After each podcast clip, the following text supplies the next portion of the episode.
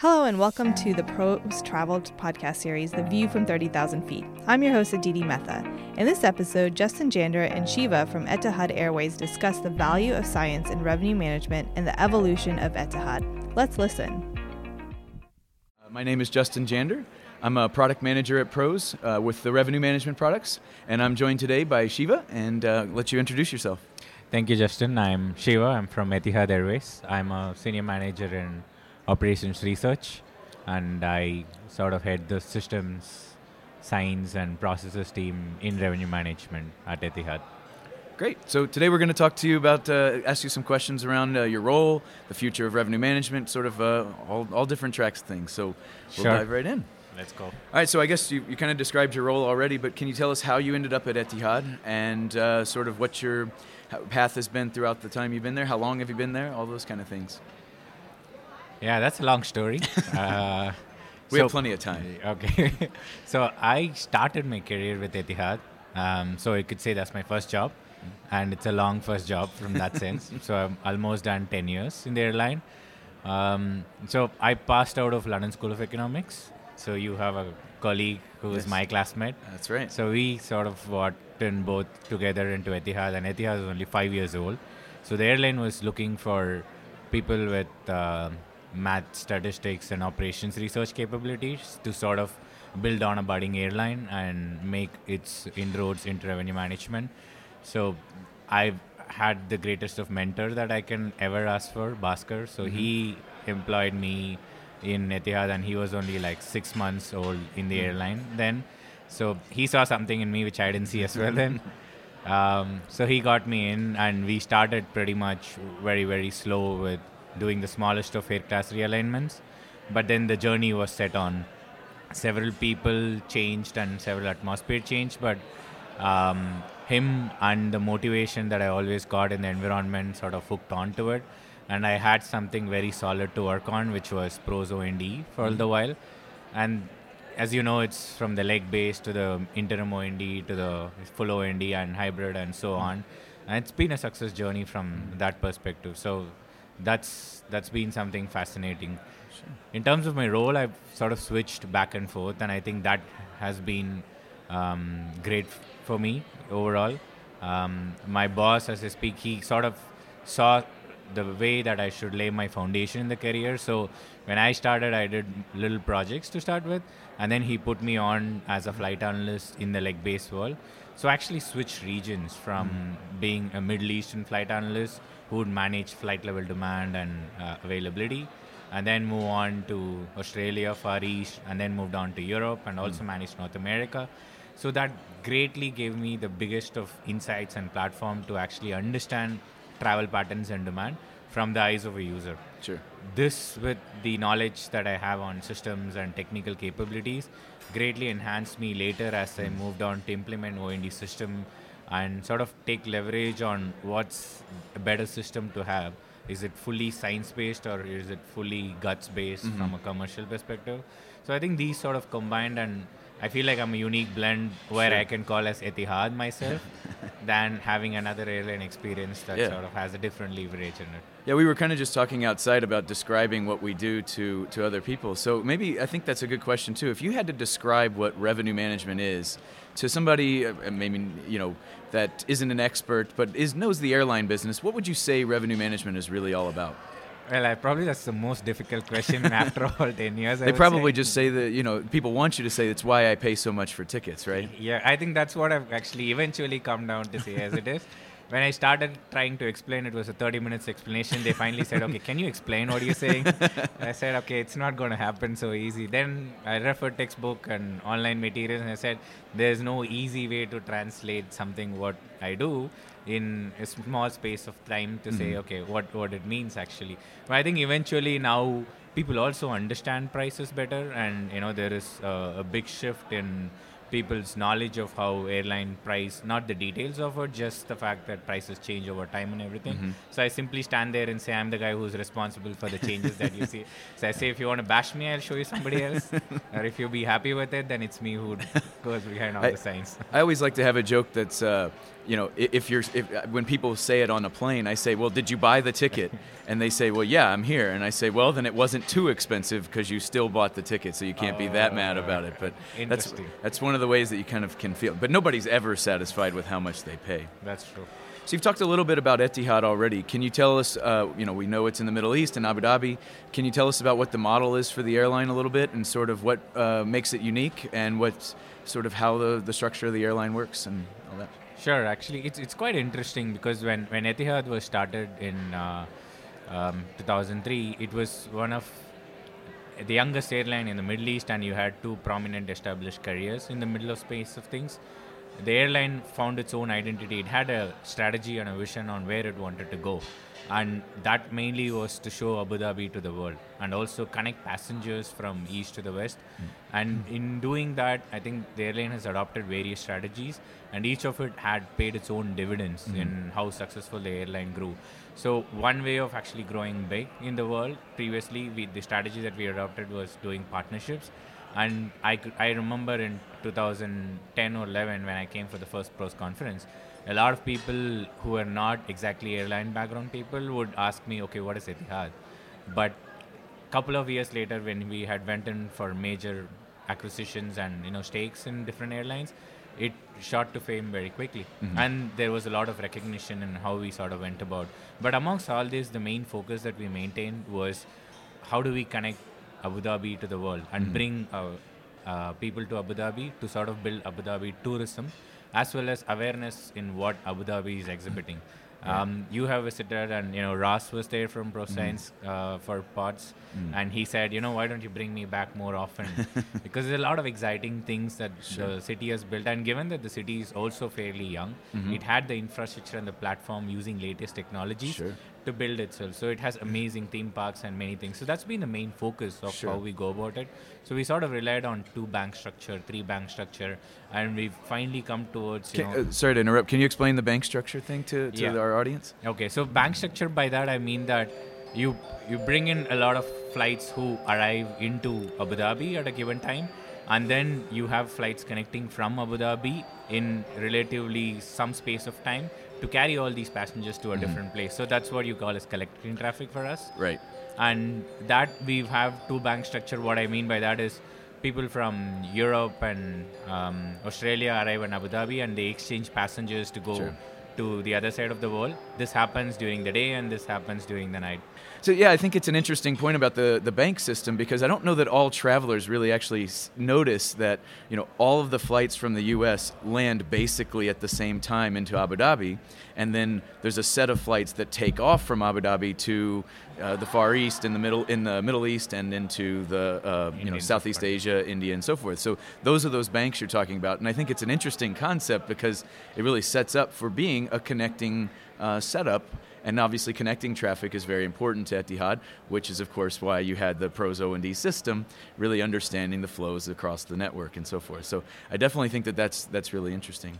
And, and one other point, I think uh, you mentioned about Abu Dhabi, and I, I, I went for the first time. I visited uh, you guys in, in Abu Dhabi in 2012 was the first time, and it's really interesting just how different it is from the last time I was there to the first time, just how much it's grown and how different it is. And it really speaks to what you're talking about the growth of the city itself. It's not just a connecting point onto the world, it's also a place that people want to do, which introduces the opportunity for your. Um, uh, stopovers, so people stay for a little while and then go go on to their next destination.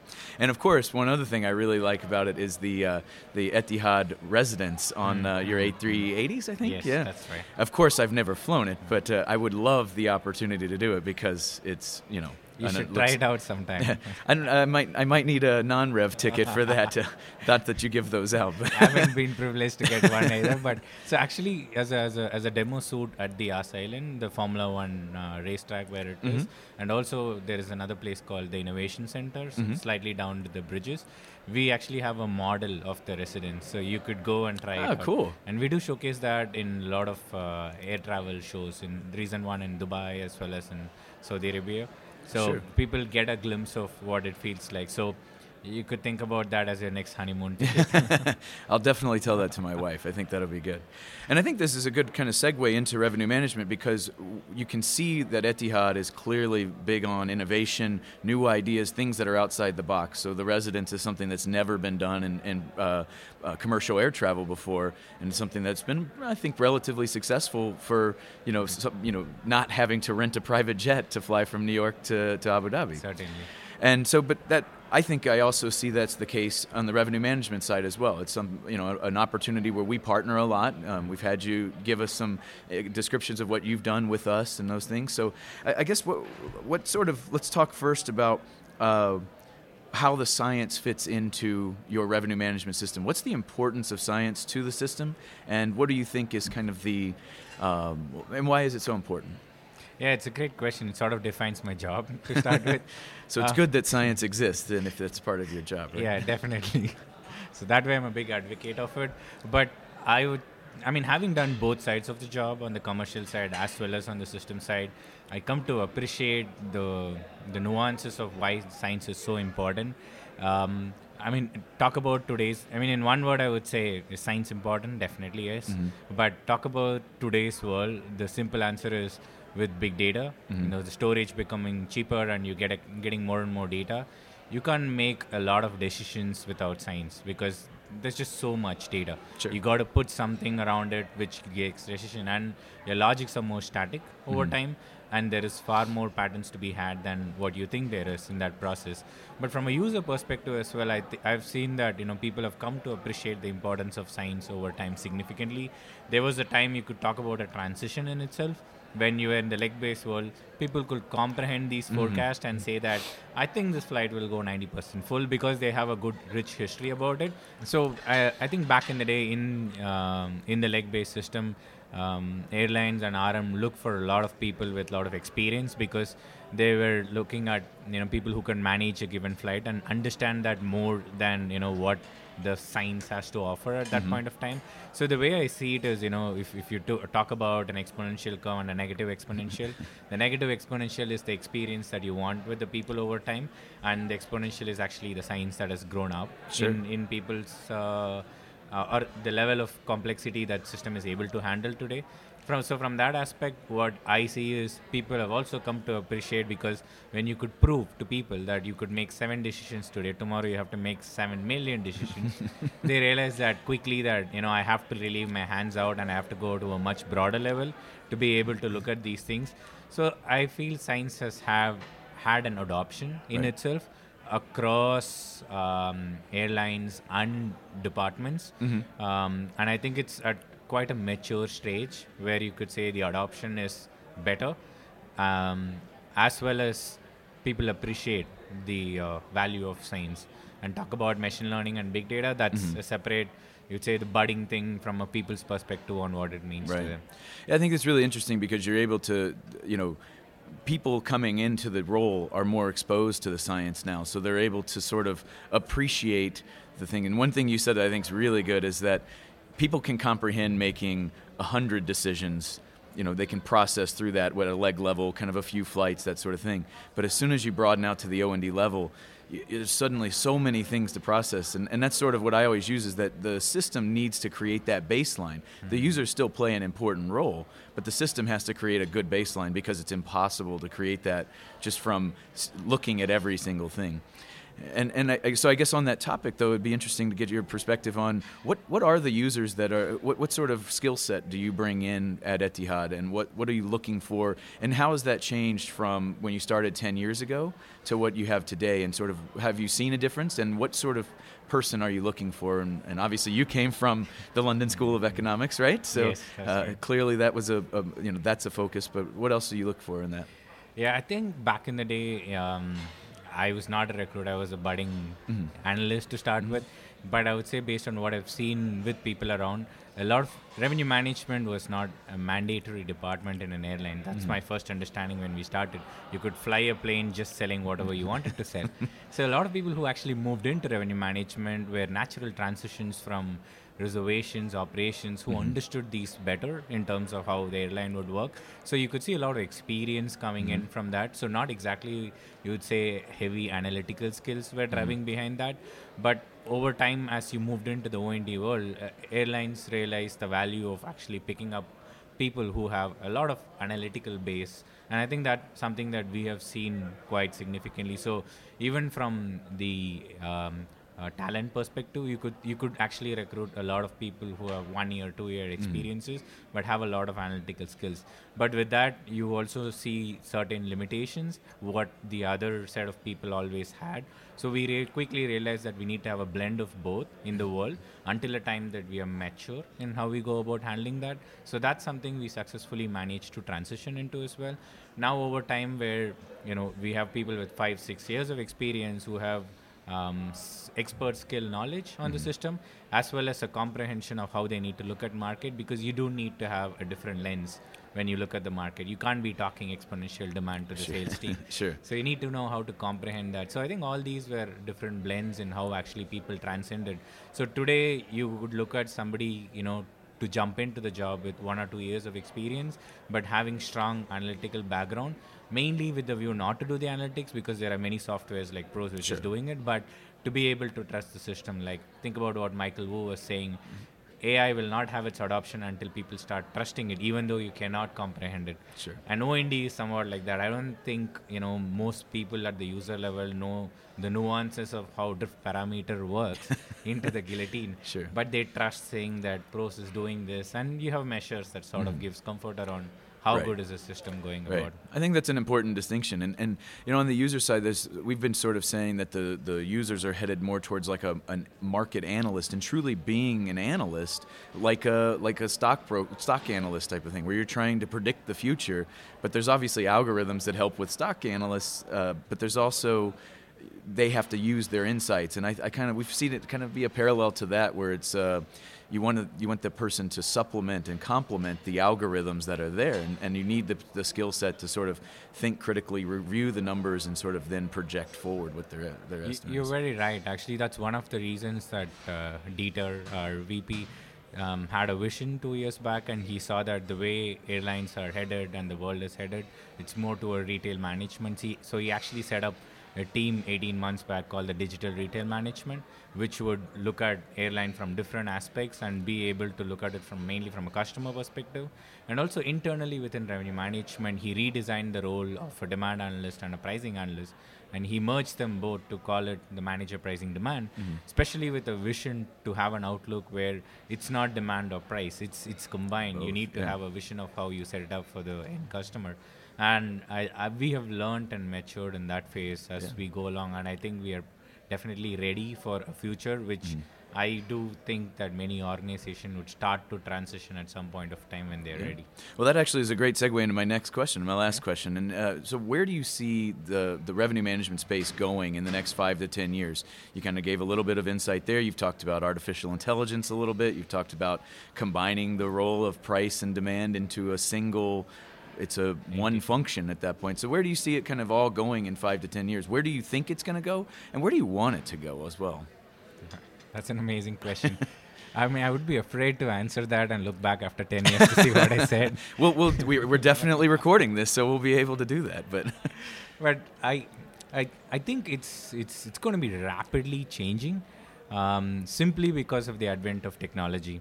So, what I can think is pretty much my vision in terms of where I see three, four, five years in terms of what uh, the possibilities airline could potentially explode.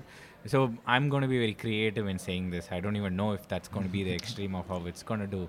I pretty much see a lot of the departments in the structure that they are to actually collapse, and things might transform more into a team but having seven processes and Mhm. you know each process is a team in terms of how they execute it so you think about the skill sets and the skill sets going to be extremely dimensional and quite adaptive towards the next process that a given process skill set is actually going to carry out because you're going to look at everything as you know the leaders like amazon show us that you got to look at everything from a customer perspective Mhm. so people don't even know revenue management as a department exists because it's only very relevant in a perishable field as we say right so i see that the internal departments will realign itself Mhm. processes will define what roles people will do skill sets will hugely vary Sure. with technology empowering people in that space so and instead of revenue management maybe for now for simplicity i would say offer management to Sure. start with Sure. and i think offer management is going to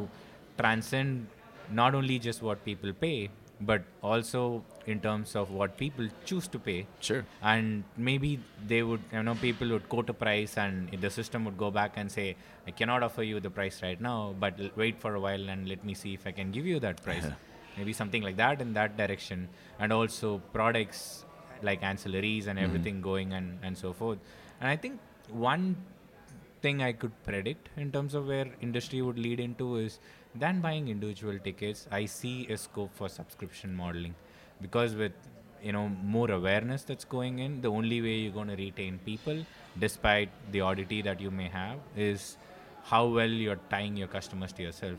While you could say loyalty program is one, I think there is a great scope in being very creative there Sure. Sure. the likes of Netflix and Amazon Pay and, and many things that are coming forward, Mm-hmm. I think that's going to grow significantly big in how airlines might shape the market shares between themselves and Yeah. how they go about. So it's going to be very, very interesting. It's definitely interesting, and that's one thing that's very true about the airline industry is it's it's always evolved, just all the way back from when the first commercial flight started to, to today. If you think about just how much things have evolved and how different it is, it's clearly a changing industry, and it's it's really cool to be a part of it too. And and uh, yeah, so it's been good. And so yeah, I think that that covers what we wanted to have today. I really appreciate your time, and, and this has been really interesting. And we look forward to talking to you more and and uh, continuing the conversation over the next five to ten years. And we're definitely going to keep this and uh, see how how close you were for that. So Yeah, sure. Thank you, and actually, thank you for having me. Um, I think Pros and Etihad have been long partners and continued partners in this space, and it's it's it's one of the main reasons I rejoice the role that I do Mhm. uh, in terms of the partnership I had with you earlier with John, um, have with you, continue to Mm-hmm. yes, have with you definitely. and venturing into GSO as well from that perspective. And, and, I, and I think the extended team of pros has been great. Um, and, and, and, and I wish it continues to grow. Uh, definitely, and we value the partnership as well. So thank, Thank you you. very much. We appreciate it. Thank you for listening, and a special thanks to Shiva from Etihad Airways for taking the time to talk with us. This podcast is brought to you by Pros Travel and was recorded at our annual user conference in Las Vegas. At Pros, we help airlines on their journey toward offer optimization and digital transformation. For more information, please contact Pros.